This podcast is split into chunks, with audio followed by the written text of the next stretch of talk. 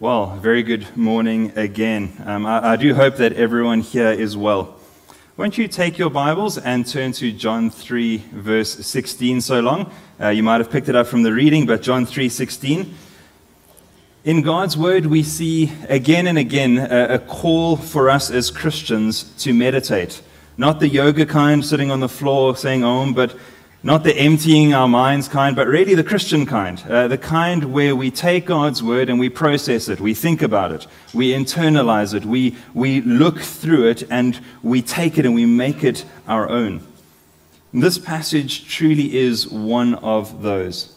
One of those that, that we are called to as Christians to take, to hear, to process, to meditate on.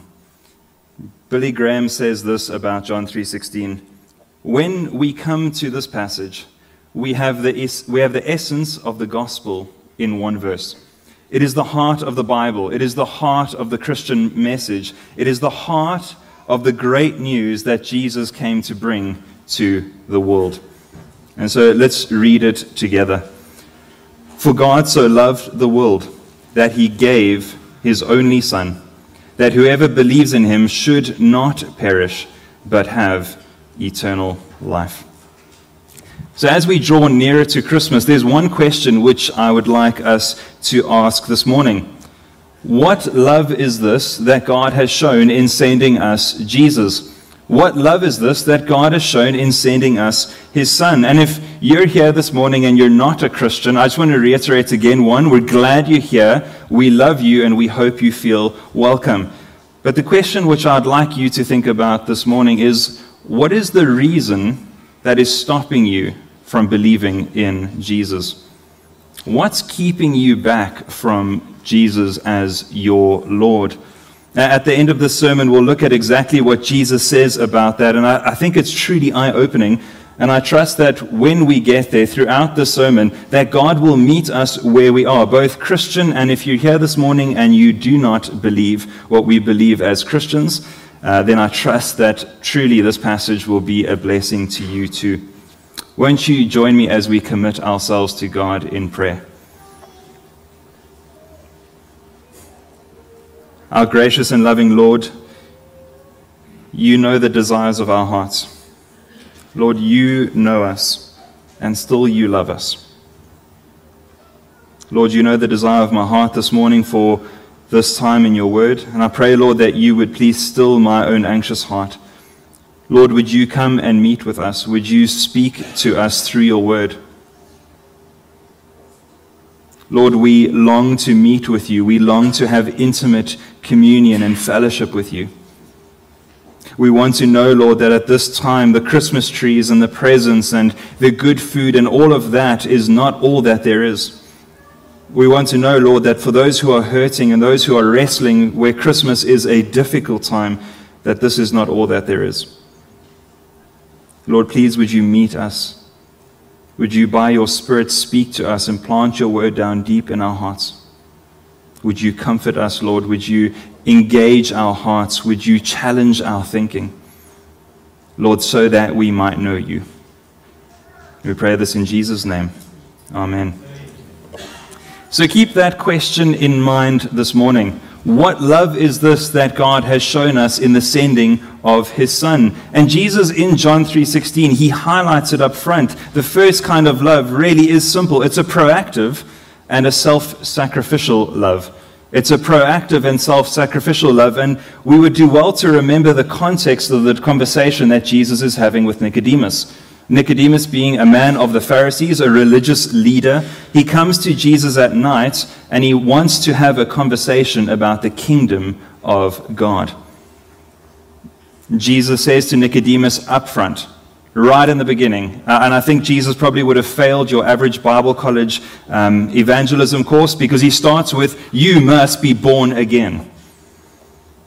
And we know this from the rest of Jesus' ministry that this is because every single person, and Nicodemus, who is hearing this, knows this well, every single one of us is completely stained by sin. We're reminded in God's word that we've fallen short of God's glory and his standard, but not just fallen short, we've joined a rebel army against God and we are warring actively against him.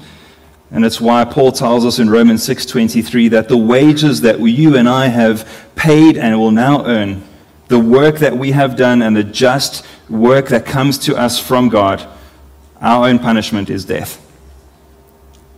As a religious leader, Nicodemus understands this well.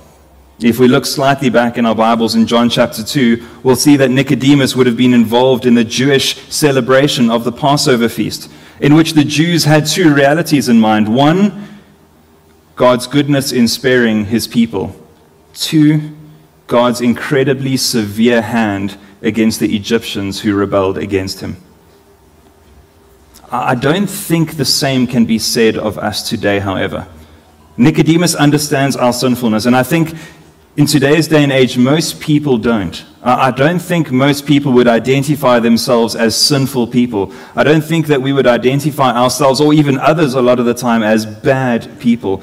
In essence, we kind of think of ourselves more as projects than as wrecks. There's a series that I enjoy watching on Netflix called Gotham Cars.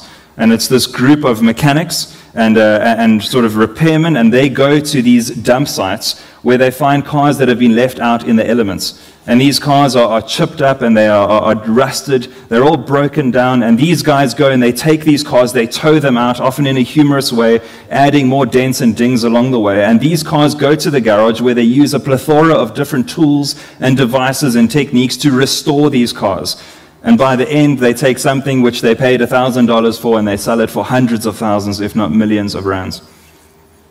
And I think most people view themselves a little bit like that. I think we mostly view ourselves as damaged. We view ourselves as, you know, someone who's maybe missing some paint, some chips along the way. Maybe we hit some of the potholes on CR Swart and we, we are a little bit hurt. Maybe a few of us just need a little bit of a tweak or a good service. But beneath the surface lies a gem, if only people would know. Can I suggest that Nicodemus is too wise to fall into the naivety of our modern day view of ourselves? But just because Nicodemus understands our sinfulness doesn't mean that he understands Jesus. You can imagine Nicodemus running through his Bible college class notes in his mind when talking to Jesus the lectures that he would have had while learning about the sacrificial system in Leviticus, or, or, in seeing how on the one day of the year of Yom Kippur, where the priest, the high priest, would go and make atonement for the nation of Israel. And this would have been Nicodemus's um, filter. This would have been what he would have lived with. This would have been normal to him. But what he missed is that this whole system, all of these thoughts, everything around the sacrificial system, everything around our sinfulness, as Paul says, is just a guardian until Christ came. The sacrificial system was just a shadow. It was meant to be pointing forward. And Jesus is trying to help Nicodemus see this. And for some, including Nicodemus, maybe some even here this morning, you might not yet see this. But can I say this? It is very good news.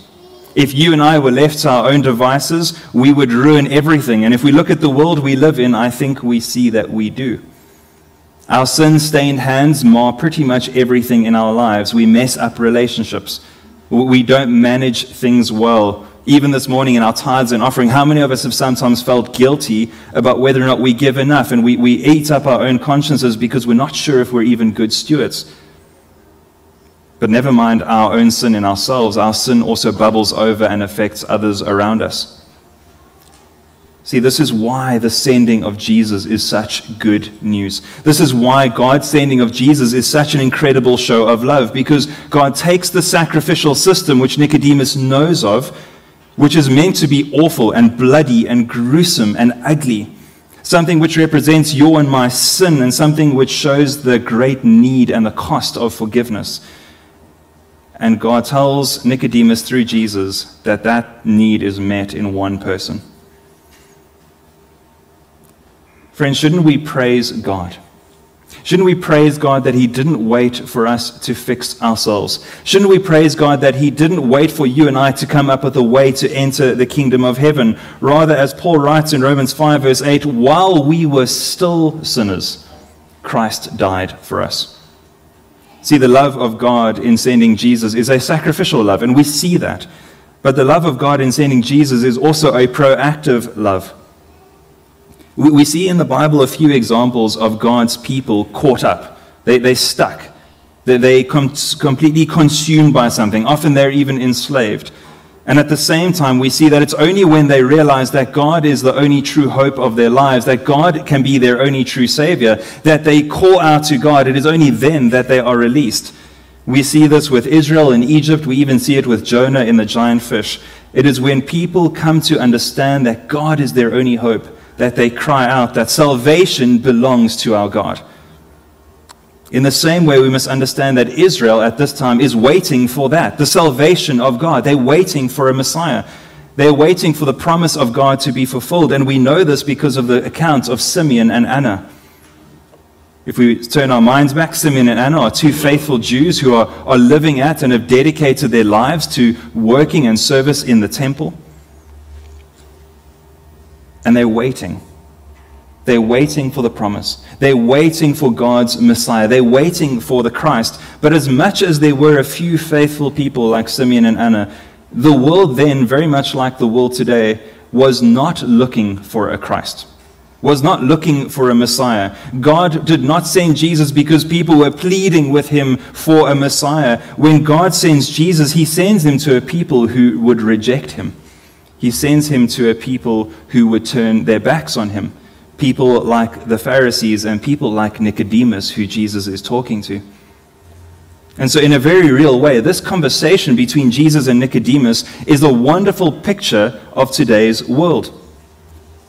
If you look around you, don't we see that people are asking and pleading and searching for meaning and identity and security in the future in absolutely everything they can get their hands on? In money and sex and possessions and everything else, people are looking for an opportunity to find security, all while rejecting Jesus, who said he came to set the captives free. So if you're not a Christian here this morning, can I ask you, can I plead with you? Do you see that God did not wait for you to fix yourself? Do you see that God did not wait for you to cry out? Do you see that God did not wait for you to make yourself lovable and savable? God sent his son while you were still dead in sin. So, my question is this Will you believe in him? Will you trust in a God who doesn't wait for you to do the first thing, who doesn't wait for you to take the first step? Will you trust in a God who loved you first? So the first kind of love which Jesus highlights in John 3:16 is this proactive and sacrificial love. And that leads us to the second love which God has shown in sending Jesus, which is a personal and a redemptive love. Jesus says that whoever believes in me will have eternal life. Now, it's not that the translation is wrong, but we can read the Greek a little bit more literally, where it says, All the believing ones will have eternal life. In other words, a defined group of people, a very definite people. So when Jesus says that God gave his one and only Son, we can be sure that God gave him. He actually gave him to his people. He didn't leave Jesus on earth as an orphan savior, he gave Jesus to his people. But what does that actually mean? What does it mean that Jesus was given? Well, the Bible describes you and I as unable to enter the kingdom of God on our own. This is why Jesus says we must be born again. We're reminded in Ephesians 2, verse 1, where we're told that we are dead in our sin, morally unable to save ourselves. But God, because He loves us, through the preaching of the gospel, the gospel which is the power of God unto salvation for all who believe, through the work of the Spirit as He awakens our hearts and plants His word down deep within us, as He takes us from death to life and awakens us and takes us from darkness to light, as the Spirit moves within us and causes us to become alive, and through the Father's electing love. This love of Jesus will be personally known by many. Jesus says in John 10, verse 14 to 16, I am the good shepherd. I know my own, and my own know me, just as the Father knows me, and I know the Father. And I lay down my life for the sheep. And I have other sheep which are not of this fold, and I must bring them in also, and they will listen to my voice. Notice that Jesus doesn't say that they become his sheep by listening. Jesus says they are known by him, and therefore they come to him. Jesus says that he knows his sheep, not because he has learned about them, but because they are his. He knows them as he knows the Father because they are his sheep. And so, if you're a Christian here today, if you have believed upon Jesus Christ, you can take comfort because you are known by Jesus. And being known by Jesus means that you are perfectly loved, perfectly worked together by the Father, the Son, and the Spirit. All of God, the Father, Son, and the Spirit coming together to work for your good. Friends, this is very good news. What love is this that God would look upon you and me in our sin and make pouring out his love for us his mission. What love is this that God chooses to display his glory amongst the world through us? Tim Keller highlights this well. He says, To be loved but not known is lovely but superficial.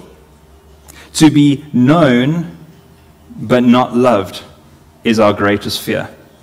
But to be fully known and truly loved is what it's like to be loved by God. See, because Jesus knows his sheep personally, he is sent to save them. God sends Jesus, he gives him to us to redeem us, to call us by name. And Jesus says in verse 17, straight after our passage, For God did not send his Son into the world to condemn the world, but in order that the world might be saved through him. Friends, it is because God loves you that Jesus came to save. It is because God loves you that Jesus came to redeem you. It is because of God's love that he sent his son. As Jesus says in Mark 10, verse 45, the only way that you and I can enter the kingdom of heaven, the only way that we can know that we can be saved, the only hope that we have of being born again is because Jesus gave himself as a ransom for us. What love is this? What love is this? Only our Lord Jesus Christ. This leads us to our third kind of love, which Jesus highlights in God sending his one and only Son, which is an eternal and a comprehensive love. A survey was run many years ago in which people were asked the three greatest questions that they wrestle with. And they collated all the information and they came up with this list Firstly, who am I? Secondly, why am I here? And thirdly, what happens when I die? Who am I? Why am I here? And what happens when I die? In other words, people are wrestling primarily with identity, purpose, and security. People want to know that their life matters. People want to know that they are something, and people want to know that their life will continue after this one. And it's not said in Scripture, but I, and I hope that I'm not stretching this, but I, I do wonder if Nicodemus isn't wrestling with this same point. You can almost imagine his, his life around him, seeing the temple, seeing the sacrifices, seeing religiosity on display, and then seeing Jesus and hearing Jesus and watching Jesus. And I wonder to myself if Jesus, if Nicodemus wasn't asking him these same questions. Everything Jesus was saying was going against his worldview, was going against his paradigm. He's pointing out my sin as a religious person. He's showing me that I can't even enter the kingdom of heaven as someone who is trying harder than the rest. He's pointing out my flaws in my thinking, and turns out he even has power which can only come from God. He's everything my heart wants, but everything I want to reject.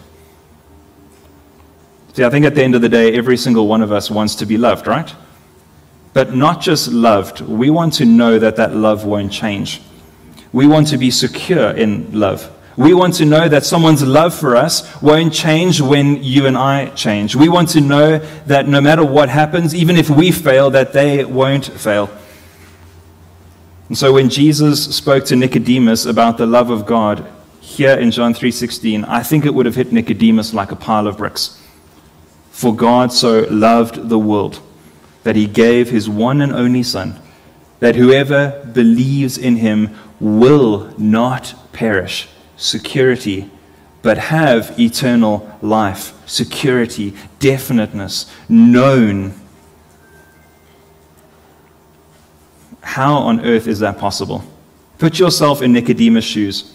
How can he know for sure? How can he know that believing is enough? He's grown up in a system where you believe, but you try. You try your best because your belief is not enough. You do your part. You engage with religion. You build up those around you towards trying their hardest too, because that's what it looks like. Well, according to Jesus, you and I and Nicodemus can know for ourselves that we will inherit eternal life. Not because of anything that we add, not because of anything we do, but because Jesus said that we don't bring anything to the table. Jesus says that all that is required for you and I to enter the kingdom of heaven is to be born again. And he says the way that that happens, in verse 14 and 15, we see this picture, is his death and his burial and his resurrection.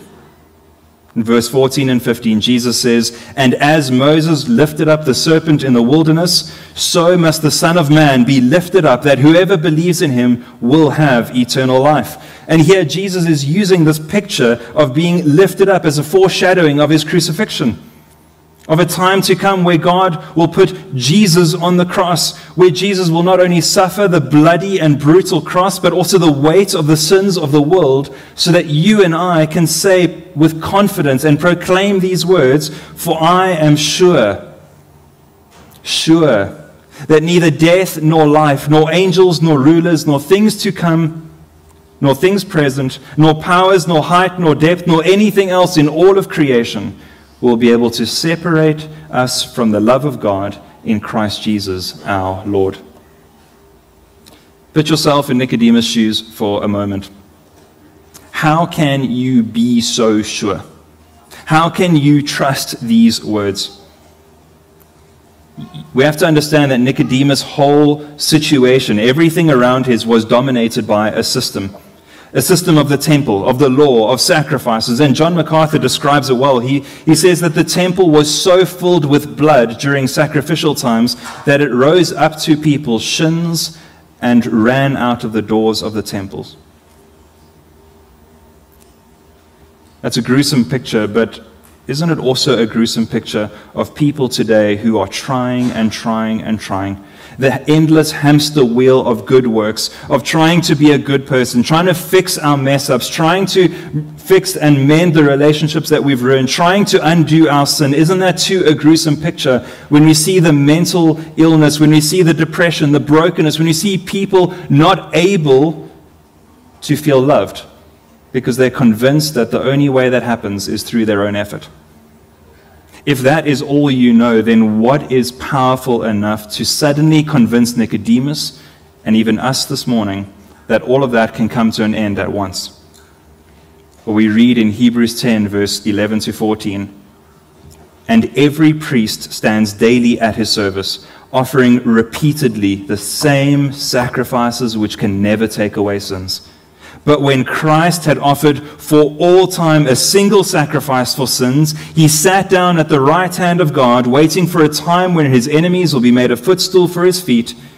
For by a single offering, he has perfected for all time those who are being saved. There we see it. Encapsulated in one idea that Christ's death and his burial and his resurrection. Christ's death was where God on the cross put the sins of the world on Jesus as a substitute, and he made him who knew no sin to be sin for us. Christ's burial itself fulfills Old Testament prophecy where the Messiah would spend three days in the depths of the earth, and Christ's resurrection gives us confidence that he is a worthy and acceptable sacrifice for our sins, that he has defeated sin and death once and for all and has become our salvation.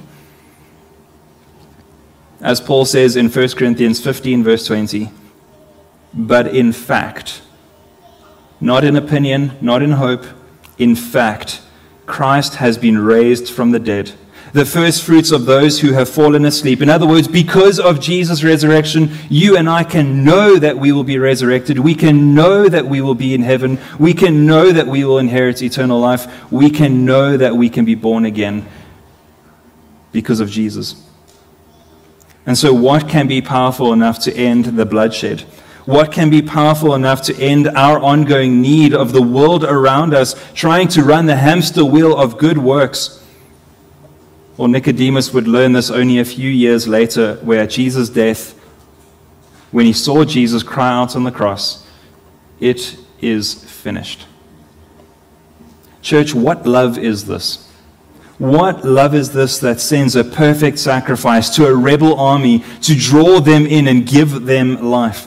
What love is this that offers eternal hope which transcends life and death? What love is this that gives certainty to a hopeless people, not because of anything that they could do, but in fact because of everything that they've done? This is the love of God for his people. This is an eternal and a comprehensive love. And so, what do we do with this love? Well, Christmas time is one of those seasons where everything seems to be defaulted towards happiness. But if we're honest, I think Christmas is an incredibly difficult and often lonely time for many people. And even if we're in that difficult space, the world around us tries to be uplifting and encouraging and warm and blessings. You know, we give gifts, we sing songs, we eat good food, we, we hang out with people. But we want to know that that's not all that Christmas is. And praise God that that's not. Praise God that Christmas is about remembering with thanksgiving the goodness of God in sending us his one and only Son.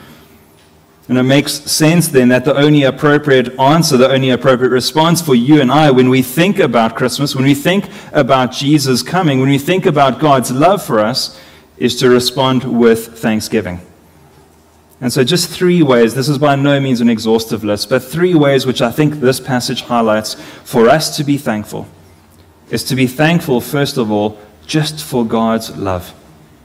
If nothing else, this passage highlights the radical way in which God would approach his people because, he, because we needed a radical Savior. The enormous weight which is put upon us is to be able to see, not to try to believe upon Jesus Christ because he is a worthy Savior or because of his love. See, you and I, when we're thankful for God's love, we point ourselves and our hearts to the very core of the gospel. We can be thankful for much which God gives us. We can be thankful for our possessions. We can be thankful for family. We can be thankful for many things, and there's nothing wrong with that. But when we're thankful for God's love, that filters down through everything. Secondly, we should be thankful that salvation is by faith alone. Jesus says to Nicodemus, a religious leader, the king of the trihards, stop trying, believe. Should we not be so thankful that salvation is by faith alone? Should we not be so thankful that where you and I would mess up enough that if we could lose our salvation, we would, and if we could earn it, we couldn't? That Jesus completely splits that apart and he says, Believe.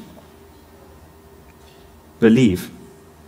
That we should be thankful that salvation is by faith alone because the works that you and I can conjure up are still sin stained works. At best, they are filthy rags in the face of our loving and holy God.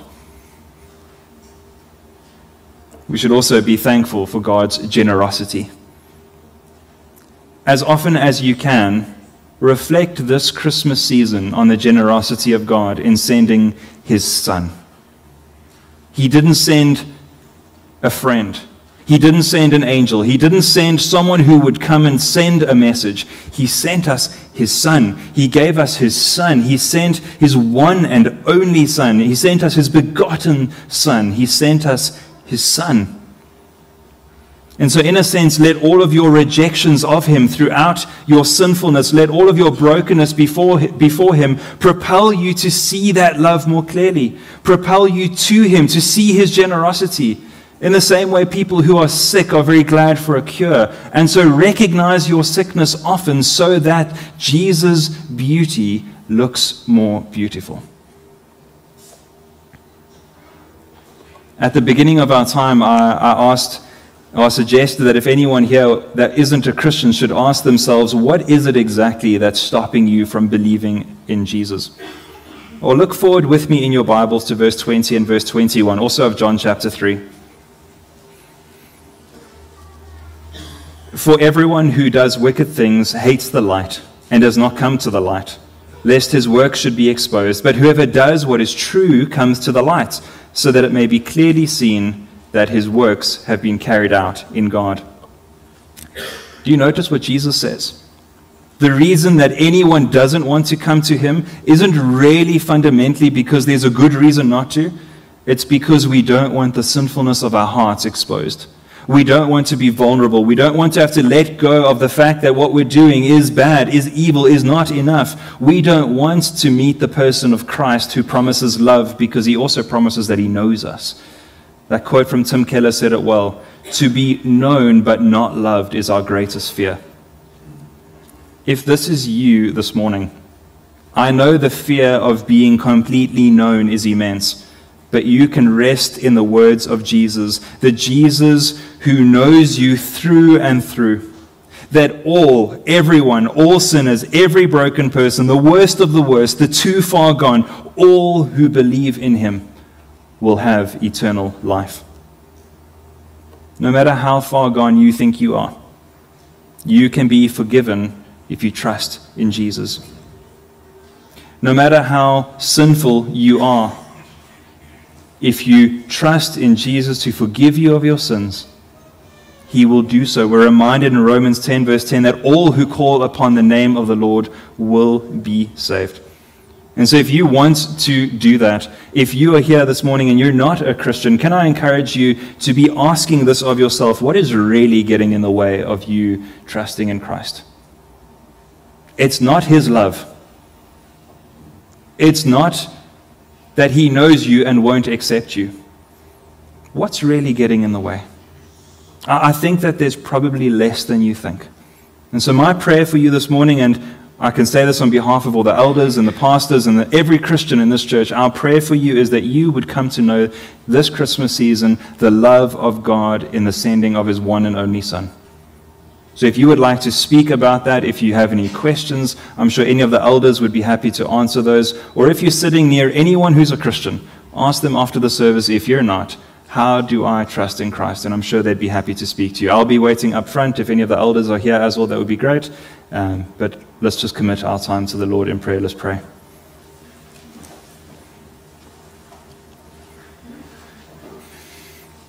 Our gracious and loving Lord, you are worthy of all of our praise. Lord, as we see in your word, and even as we have seen now again, that the love which you have poured out for us in your Son is so immense. Thank you so much, Lord, for sending your Son. Thank you for all this love that you have shown us. Thank you for this comprehensive and eternal love which you have shown us. A love for a dirty, sinful people, Lord, who you love.